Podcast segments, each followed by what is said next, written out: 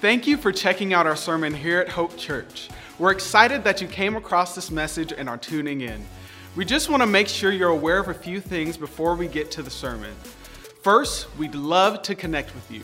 You can follow us on our social networks at Hope Church LV, and also be sure to check out our website at hopechurchonline.com. There, you can find out more information about who we are and where we're going as a church. Once again, thank you so much for checking out this sermon at Hope Church. Please let us know if there's any way we can come alongside you and your family. Enjoy the message.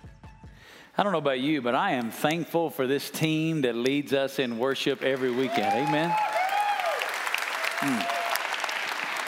What a blessing that was. And a lot of you know them personally, some of you don't. But what's even more awesome is you watch this team up here lead, if you know them personally, man, it's more real on the inside for them than what comes out on the outside. As great as the quality is, their heart is so genuine. And so, Teddy and the team, we're just grateful and thank God for the team that He's given us to lead us. Amen. How many of you know what this is in my hands? This is a pair of what? Pair of scissors, right? If you can't see it back there in the back, it's a pair of scissors. You remember when you first learned to use a pair of scissors? It was probably for most of us around when we went to kindergarten, right? I know for me, I distinctly remember the first time in kindergarten they put a pair of scissors in my hand and I felt like a grown up, right? For the first time, I had been entrusted with this most basic tool of human civilization, the pair of scissors. Now, usually we also got to get the glue out at that same period of time, and it was never a good combination when you mix the glue and the scissors, right? But, but in kindergarten, they taught us how to use scissors. How many of you know how to use a pair of scissors, right? That's right. That's what I thought. Almost all of us. So here's what I need this morning I need a dad. Since it's Father's Day, I need a volunteer this morning who's a dad who will come up here and help me. Any volunteers? Everybody's getting nervous. I need a dad. All right, here we go, right over here. Come on. Come on up, Robert. And Patrick's going to come up with you so he can. Uh, he's got a microphone here, so he's going to hold that for us. So, Robert, good to see you this morning. This is Robert Epps. And, Robert, uh, you uh, tell us what you do. Uh, actually, you don't want to see me. I'm at the airport, I'm in security. If you see me, it's a bad thing. Amen. Amen. I, I, I, unfortunately see you a lot when I'm going through the airport, but for good reason. So, uh, so Robert, I'm going to get you to help me this morning. You know how to use a pair of scissors, right? Okay, so we're going to take this piece of ordinary construction paper, and I got a pair of scissors here. I'm going to give you this piece of paper, and I want you to cut that piece of paper. Go ahead. Well, what's, well, go ahead, cut that piece of paper. What, what's wrong? We're missing half. Uh, so, so we're, why? We're why half. Oh, so so why can't you cut? The, go ahead. It's got the, the both handles are there, right?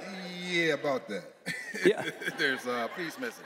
Oh, there's a piece missing. You see what he means? You got both handles, but one of the blades is not there. So you can't cut that paper, right? No knife. Yeah, I don't have a knife with him. That's good because if you're at TSA security, you can't carry that through anyway. hey, thank thank Robert for helping me because it's Father's Day. We got a gift for Dad here to say thank you, Robert. Thank you very much. So. Robert made a, a very important discovery. It is impossible to cut a piece of paper with only one blade on this pair of scissors. Unfortunately, for many, that is a picture of how they are trying to live the Christian life. And I'm going to explain that, so keep that illustration in mind. For the last four weekends, we have been in a series called Walk This Way. And let me just first of all say that, man, Pastor Scott, Jeff, and Tom have done a fantastic job delivering this series. Amen. I've been able to keep up online and drop in and see what's going on. And what a blessing it's been to hear them unpack the powerful principles that we've been learning here in Ephesians chapter 4. This principle, this series, Walk This Way, we've been examining the new life that we've been called to in Christ. In our journey through Ephesians, if you'll remember, the first three and a half chapters of Ephesians, Paul was laying down doctrinal truth about who we are in Christ. And that's very common with the way Paul writes his letters. In almost all of Paul's letters, the first half of the letter is dedicated towards positional or doctrinal truth about who we are in Christ. And then the second half or latter stages of his letters are dedicated to unpacking how we now live our lives based upon the truth that he's given us about who we are. First three and a half chapters, Pastor Scott talked about it in the opening week of this series. He let Paul lays down all of this truth about who we are. We're chosen, we're loved, we're adopted, we're accepted, we're sealed, we're forgiven, we're redeemed. But then we get to the middle of chapter 4, and I want you to look back at verse 17. Here's what Paul says So this I say. Now, that little word, say that word that's the first word in that sentence. Say it out loud. That word so is an important word. In the Greek language, it's a word that denotes what is about to be introduced is a result of what has preceded it. So, Paul is about to introduce something to us based on all that he's just said to us. He just taught us all this truth about who we are in Christ. Now he gets to verse 17 of chapter 4 and he says, So. Now, based on everything I've just told you about who you are in Christ, now Paul says, I want to teach you something new. Look what he says. So, this I say and affirm together with the Lord that you walk no longer just as the Gentiles also walk. Paul is reminding us that who we are in Christ should change the way we live our lives. Paul did not say, now, based on how hard you're trying, don't live this way anymore. Paul did not say, based on all the Bible knowledge you now have, don't live this way. Paul said, based on who you are in Christ, don't walk any longer as the Gentiles also walk.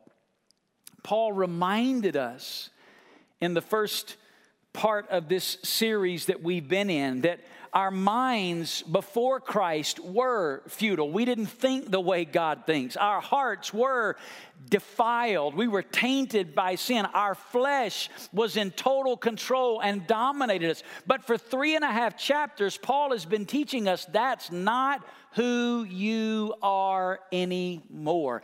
Now, because of who we are in Christ, it should change the way we live day in and day out. And just like this pair of scissors, there are two very important blades, if you will, to living this new life in Christ.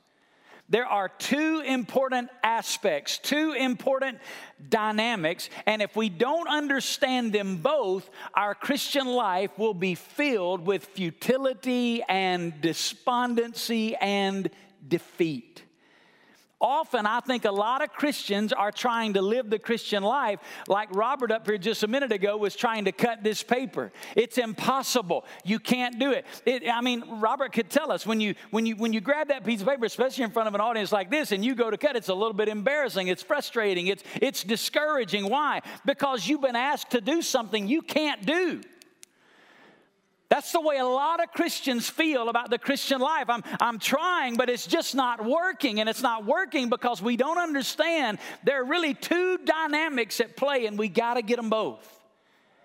The first one is that we must lay aside the old self. Now, this is the one that most Christians understand. Most of us know that as a Christian, I'm not supposed to do some stuff I used to do.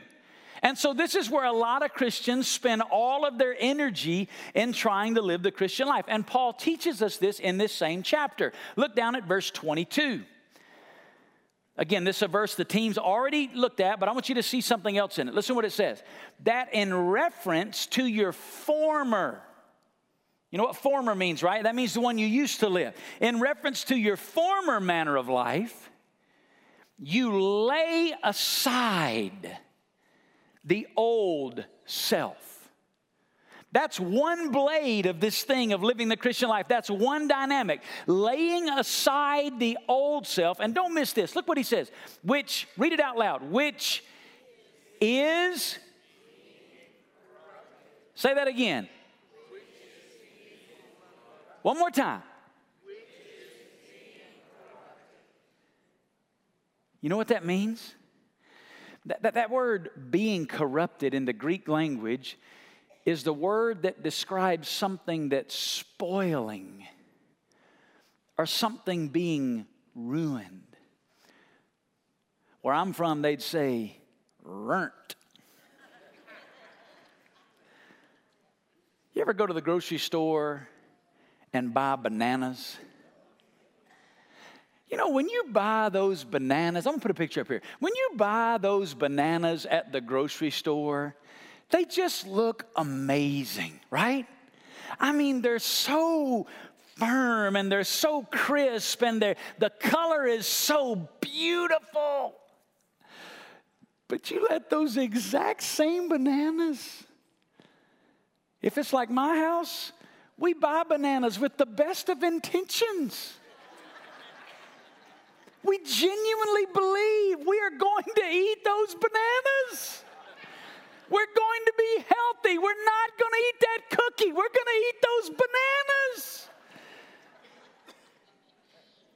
But a few days later, these beautiful bananas look like this. Right? And then you, you go throw them in the garbage can like it's toxic waste. You, you, you hold them as far away from your body as you can, hoping nothing oozes out of this spoiled, ruined, burnt banana. That's the picture of this word is being corrupted. And what he's talking about is our flesh. You see, the problem with a lot of Christians is we buy into the lie that the longer we're Christians, the more capable we are to now live the Christian life. You see, one of the reasons we get so disappointed in ourselves when we fail is because we think, man, I've been saved so long. I should be better by now. But you know what our flesh is like? It's like that old banana. Paul says you got to lay aside your old self, and here's why it's not getting better, is being corrupted. That is a present tense verb. Here's what that means it's describing an ongoing, continuous action, meaning this my flesh is not getting better, my flesh is getting worse. My flesh is learning new ways to deceive me, new ways to mislead me, new ways to defraud me. The enemy loves it when the longer we're a Christian, we begin to put confidence in the flesh, thinking, oh, I got this beat. I, I'm, I'm surely been saved long enough now that, that I don't struggle with that. I can let that boundary go. I can let that barrier away in my life. I can, I can release my accountability partner in that area. I'm good now. No, we're like that banana. Man, our flesh is getting worse and worse and worse. That's why Paul said of himself, I die daily.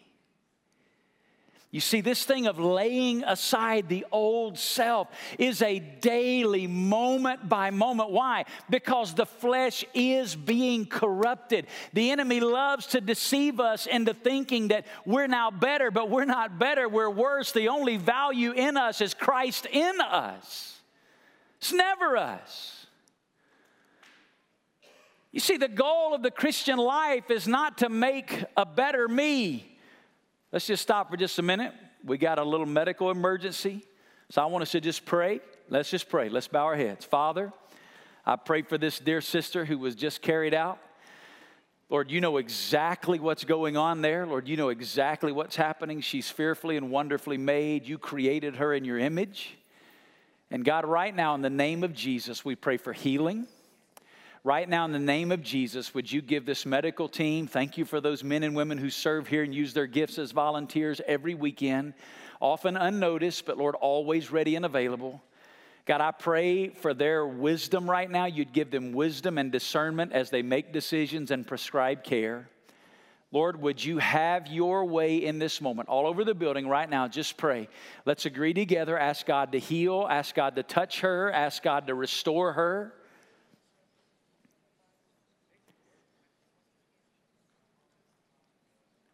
God, we thank you for what you're about to do. We thank you for how you're already meeting her need. It's in the name of Jesus we pray. Amen. Now, laying aside the old self is only half the battle. You see, the Christian life is more than just not being what I used to be. The Christian life is more than not sinning. And a lot of Christians live their Christian life like this don't sin, don't sin, don't sin, don't sin. Let me ask you a question How's that working out? It's like telling that little 40 year old child not to touch that button, right? Don't touch that button. When you tell that kid not to touch that button, what happens? Everything in that kid now is going to die to touch that button. When the emphasis of the Christian life is don't, don't, don't, don't, don't, don't, don't, don't, don't, don't, don't, don't, don't do that anymore. Don't act that way anymore. Don't say that anymore. Don't go there anymore. Don't, don't, don't give into that anymore.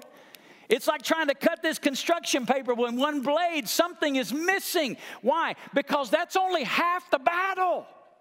There's another part of this. Paul goes on in verse 24. Look what he says and put on the what? Say it out loud. New self, which in the likeness of God, don't miss this, say it out loud. All right, one more time. Do you notice something different in the way this is worded versus talking about the old self? The old self is being corrupted. What is that? Present tense. It's continuous action. Our flesh is getting worse, but look at this. The new self, what does it say? Has, you know what that is? That's completed action. Here's what that means it's already done. Meaning this, who I am in Christ is already so finished. The Bible says, Paul said in Ephesians, it's as if I'm already seated at the right hand of God. It is done. I don't hope it's going to happen. I've already been made new in Christ. But as long as I'm in this world, God's given me the freedom to choose whether I'm going to live out of my old resources or by faith, I'm going to live out of my new resources that have been created in righteousness and holiness of the truth. Daily, as I die to self, and by faith lay hold of who I am in Christ, allowing Christ to live in me I walk the way Christ has called me to walk. It is literally a daily exchange of my life for His. That's why some theologians call it the exchanged life. The Christian life is not me living for Jesus. The Christian life is Jesus living his life in and through me. How does that happen? Moment by moment, God, I turn from my way, and by faith, Jesus, I lay hold of who you are in me, and I trust that you will live through me. Listen, it's exactly what Paul described when he wrote in the book of Galatians. Look at Galatians chapter 2 and verse 20. You know this verse, but listen to it in light of what we just talked about. Paul says, I have been crucified with Christ. And it is no longer I who live, but Christ lives in me. How? The life which I now live in the flesh, I live by faith in the Son of God who loved me and gave himself up for me. Now, I, say it out loud, have been crucified. Past tense, right? Done. But Paul was still alive. What do you mean you have been crucified? His death, when Christ died, he died in our place. Positionally, I've already died in Christ. But Paul says, I'm still alive, but it's, it's not me. Christ didn't just die, He rose again from the dead so that now His life in me is being lived through me. That's the Christian life. Well, well how does it happen? By faith. Moment by moment, when there's this temptation to lie, I die to that and say, Lord, that may be who I used to be, but it's not who I am anymore. In this moment, would Christ in me manifest the truth? This battle takes place on the inside. And this exchanged life is the greatest evidence of our salvation. Listen to what John MacArthur said. The only reliable evidence of a person's being saved is not a past experience of receiving Christ, but a present life that reflects Christ.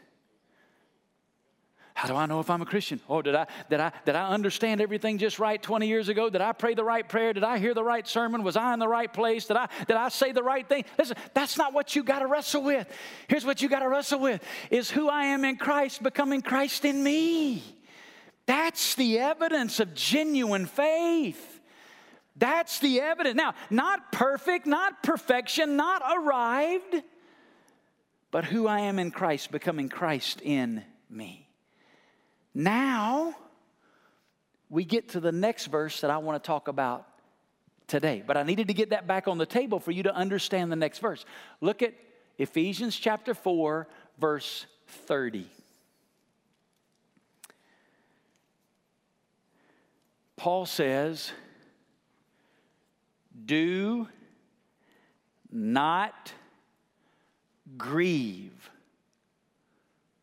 the who? The Holy Spirit. Do not grieve the Holy Spirit of God, by whom you were sealed for the day of redemption. What in the world does that mean? Here, as Paul writes it in Ephesians chapter 4. Well, the word grieve is a word that means to cause pain to cause sorrow, to cause mental and emotional distress. The word grieve is a relationship word. Here's what that means you cannot grieve someone you are not in a relationship with. Look at this. John Phillips writes about this word grieve. Listen what he said. Grieve is a love word. You cannot grieve someone who does not love you. You might annoy them, upset them, infuriate, or disappoint them, but you cannot grieve him. You can only grieve someone who loves you. Therefore, you can grieve the Holy Spirit. God brought you into a love relationship with Himself through His Son, Jesus. God has placed His Holy Spirit within you. The Spirit of Jesus now lives in you and in me. And it was never God's design to bring us into relationship with Himself and then say to us, All right, give it your best shot. Cut away. It was never his design for us to try to live the Christian life in a way that would please him or honor him. He put the Holy Spirit in us so that rather than in our own strength, we could rely moment by moment on the power of the Holy Spirit in us to manifest the life of Christ through us. And get this any moment we're choosing to live out of our own resources. Now, this is significant because living out of our own resources doesn't just like overt, doesn't look just like overt disobedience to God's word. It could also be a self righteous attempt to try to obey God myself. But anytime I choose to live out of my own resources, it, get this, grieves the Holy Spirit. Let me try to help you understand this. Roy Hession said it this way Look at this. You see, the only life that pleases God and that can be victorious is His life, never our life, no matter how hard we try. The enemy tries to deceive us into thinking that we displease the Father and grieve the Holy Spirit when we try to obey Him and fail. That's a lie. What displeases the Father and grieves the Holy Spirit is when we try in our own strength to do the will of God our very trying implies we feel the responsibility and the fortitude to try to live this thing called Christianity. Here's what Paul's teaching us it's time to stop trying and start dying. Dying to self that Christ may live in me. Lord, it's not in my obedience. Aren't we supposed to obey God? Yes, obedience is a fruit of our life, but it's not the focus. The focus is on our love relationship with Him. And as we pursue intimacy with Him, He produces obedience out of our lives. And what Paul's been teaching us over the last few weeks is what it looks like. We talked about in verse 25, we're to lay aside lying and walk in the truth. Does that mean I'm not supposed to lie and I'm going to try to work hard to be more truthful? No. I'm going to die to the sin, die to the flesh of dishonesty and exaggeration and, and lying. And I'm going to trust that Christ in me is going to manifest truth through me. We've talked about over the last few weeks sinful anger versus renewed anger, stealing versus working, responsibility and generosity, destructive words versus speaking in a way that encourages others. What is all this? It's us recognizing moment by moment in our own lives. Let me, let me try to make it real practical. So, say you're at work tomorrow and somebody asks you about something on the job and you begin to tell the story of what took place. And you wouldn't lie, but you're going to say it in such a way that makes you look as good as it possibly can.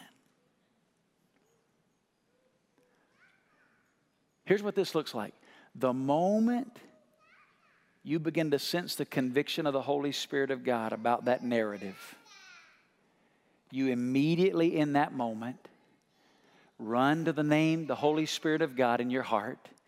Nobody will even know this is happening on the outside, but in your heart, there's that moment of God, I don't want to be dishonest. Lord, dishonesty is who I used to be, but it's not who I am in you anymore. So, Jesus, by your grace in this moment, would you just manifest truth in and through my life? And as you begin to walk as a Christian and you begin to perfect what this looks like in your life, these kinds of conversations are going on in your heart moment by moment, day by day. And victory as a Christian is not, whew, I'm doing better. No, victory is me learning in every moment, in every situation, to run to the feet of Jesus. If that makes sense, say amen. So, in the minutes that I have left, I want to show you how Paul finishes this chapter. Look at verse 31 and 32. He gives us one final application of this Ephesians 4 31 and 32. Look what it says. Let all bitterness and wrath and anger and clamor and slander be put away from you, along with all malice. Be kind to one another, tenderhearted, forgiving each other, just as God in Christ also has forgiven you. Do you see the contrast of these two verses? One of them is who I used to be. It's describing bitterness and anger and wrath and malice and slander. The other is who I now am in Christ kind, tenderhearted, forgiving. Left to myself in my own strength, guess what's coming out of me? Bitterness, wrath, anger, malice, slander, clamor. But Christ in me can manifest kindness, tenderheartedness, forgiveness. So, so here's the, the big idea I want to close with today and ask you two questions and we're done. Here's the big idea. Because of who we are in Christ, we should lay aside wrong, wrong ways of relating to others and walk in new and right ways of relating to others. Here's the point who we are in Christ should change the way we live in relationships with other people. Jesus in us should change the way we relate to one another as brothers and sisters in Christ and also change the way we relate to those outside the body of Christ. There's a right way and a wrong way to relate to others, and it is a big deal. That's why at, Hope, we say it this way following Jesus is all about what? Relationships. Why? Because everything God's brought us into is about rightly relating to others. so, in closing, let me ask you two questions and we're going to be done. Number one, what does it look like to relate wrongly towards others? What does it look like? We'll look back at verse 31. Let all bitterness, wrath, anger, clamor, and slander be put away from you, along with all malice. He gives us six things right there. Six things that are not an all encompassing list, but a lot of the way we used to relate to other people, right here, let me give them to you bitterness. Bitterness is smoldering resentment. That's a good definition, isn't it? Bitterness, smoldering resentment. It's a spirit that cherishes resentful feelings. Bitterness is often born out of being wronged by someone or by the perception of being wronged. Here's what that means bitterness can come from somebody wrongs me and I begin to have this smoldering resentment towards them. Or bitterness can come when I think somebody else got what I should have got. And so there's a perceived wrong. They didn't even do anything, they just got something I thought belonged to me. I thought that was my blessing, not theirs. And so there's this smoldering resentment that begins to. It's a bitterness is getting to a place where you really enjoy this smoldering resentment. Second one's wrath. It's kind of the outworking of bitterness. One place translates it as outbursts of anger. In Greek culture, this word was used to describe a flame which came from a straw. A piece of hay or straw or wheat would catch on fire and it would, whew, would flame up, but as soon as it flamed up, it went out. It's the word for wrath, it's outbursts of anger, it's uncontrolled temper. Moment of personal confession. This is one of the areas where early on in my Christian journey, I, I confuse this flesh tendency with family characteristic. Here's what I mean by that I gave myself a hall pass because I said, well, my, fam- my, my mom had a temper, my granddad had a temper, my great granddad had a temper, so all us folks, we all got a temper. And first two years of my marriage, it almost cost my marriage. My wife packed her stuff up. I know you know me now as this sweet, gentle, kind. It's hard for you to even fathom. But my wife packed her stuff three times, headed home, first two years of our marriage, because I had outbursts, uncontrolled temper. It wasn't until I began to realize that wasn't just a family characteristic, that was a flesh characteristic that Jesus died to set me free from. And I began to moment by moment in those moments when I wanted to just yield that to the control of the Holy Spirit. And listen, I'm not perfect at it. People that know me well know I'm not perfect at it. But I'm telling you, I'm not the man I used to be. But it's something we all got to deal with bitterness, wrath. Here's another one anger. Anger is habitual anger. It's beyond smoldering resentment, it's active emotional hostility, clamor, Clamor is an outcry, it's, it, it's quarreling, it's combative and abusive speech. Slander is wounding someone's reputation by speaking evil of them, it's disrespecting someone with your words. Malice is, is beyond all of these. Malice is when you get to the place you literally wish evil on somebody else. You may not say it out loud, but in your heart, you wish something bad would happen to them want you to look at this list. Apart from Christ, this is who we are. And listen, if you're sitting here thinking, oh, no, no, no, not, not, not me. I've been a Christian for so long. The enemy's got you right where he wants you because you're trying to cut that paper with one blade of the scissor handle and it's not going to work. This is who we are apart from Christ. And listen what he said. Look at it. Look, look back at verse 31. Let all bitterness, wrath, anger, slammer, clamor, let all be put away from you. That, that phrase, be put away from you, literally means to pick it up and carry it away. It's the word that they used talking about Jesus when they wanted him to be crucified. They said, Away with him, let him be crucified. It has a violent nature to it. It's a, it's a picking up the old self and taking it to the cross of Jesus so that it can be crucified with Christ. And look what he said. Let say that word out loud. all. all. All means the whole, the whole practice of those six things, but also every single instance. Whenever convicted by the Holy Spirit or confronted by a brother or sister in Christ of bitterness, anger, wrath, clamor, slander, malice, I should pick it up and carry it to the feet of Jesus and repent so that Jesus can change the way I relate to other people. But listen, that's still only half the battle.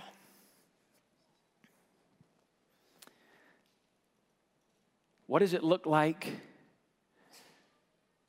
to relate in a new and right way towards others? Well, look at verse 31. Excuse me, verse 32. What's the first word? Say it out loud. Be. First word. First word. What does it say? Be. It literally could be translated Keep on becoming. Why? Because it's already who I am in Christ. But practically, He's working this out in my life day by day as I carry the old to Him and allow Him to put it to death in Christ, and by faith, grab a hold of who I already am in Christ. You see, as I lay aside in repentance the old and surrender to Jesus and by faith embraced who I am in Christ, I keep on becoming Christ in me. And he says, here's what it looks like be kind to one another. The word kindness means unselfish concern for the welfare of others. He says, be tenderhearted to one another. It's a word that the root of this word comes from the, the, the bowels, the, the intestines of the, the human being.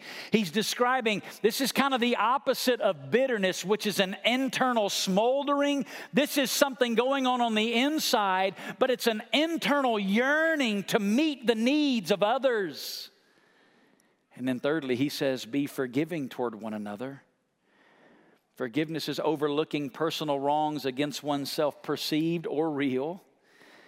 Bitterness holds on to the wrongs, forgiveness lets them go. I want you to think about those two lists bitterness, wrath, anger, clamor, slander, malice, kindness, tenderheartedness forgiveness. Here's what the scripture says In moments of relationships, when I recognize bitterness, anger, malice, slander, wrath, clamor, what am I to do with that? Take it to the feet of Jesus, surrender it to Him. By faith, lay hold of who I am in Christ and allow Christ in me to begin to live through me in a way that looks like kindness, tenderheartedness, and forgiveness. Now, I know what you're probably thinking. You're thinking just like me. There is no way in every relationship in my life I can do this. And that is exactly the truth if you're just swinging one blade of the scissors. If you're just trying hard not to be bitter and to give forgiveness, and you're trying hard not to have outbursts of anger, but to be kind. In my effort, let me tell you what often happens.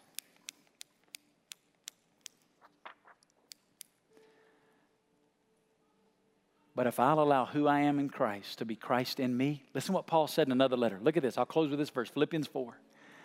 I can do, say it out loud, all things through him who strengthens me. Listen, He didn't call you to do it. He brought you to Himself so that He could live through you. And that's the freedom that we have in Christ. Let's pray together. Father, Lord, this morning I pray that you'd take your word and you'd speak to us as only you can. God, in these moments as we bring this to a close, God, would you, by the power of your Holy Spirit, move among us.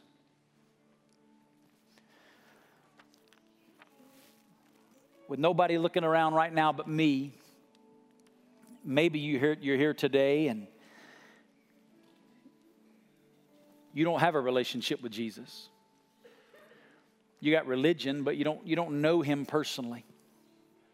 In just a moment, we're going to stand and we're going to sing a song of worship. We have pastors here at the front. You can come to any one of our pastors today.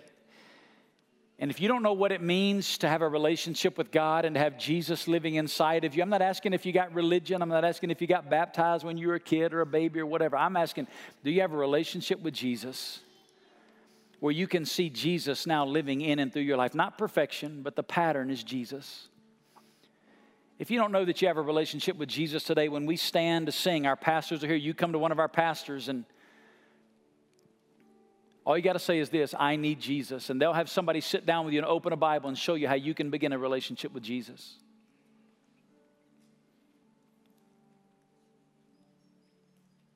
For others of you this morning that are already a Christian, two things you can do today to respond. We're going to open these altars up.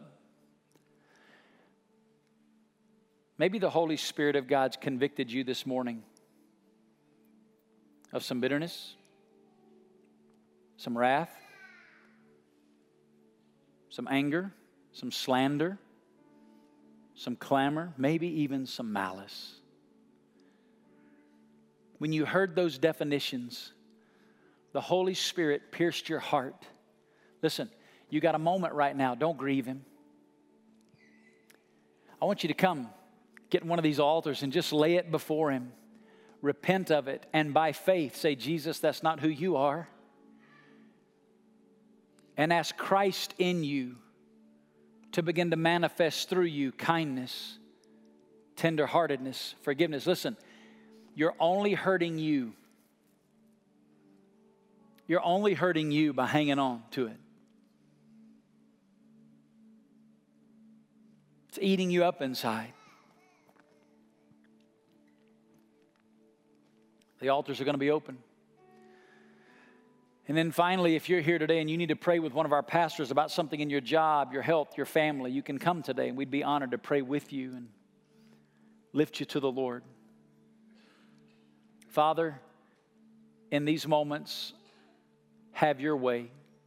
God, would you bring conviction? Would you bring freedom? Would you bring forgiveness? Would you bring joy? And Lord, above all, may you bring life. It's in the name of Jesus we pray.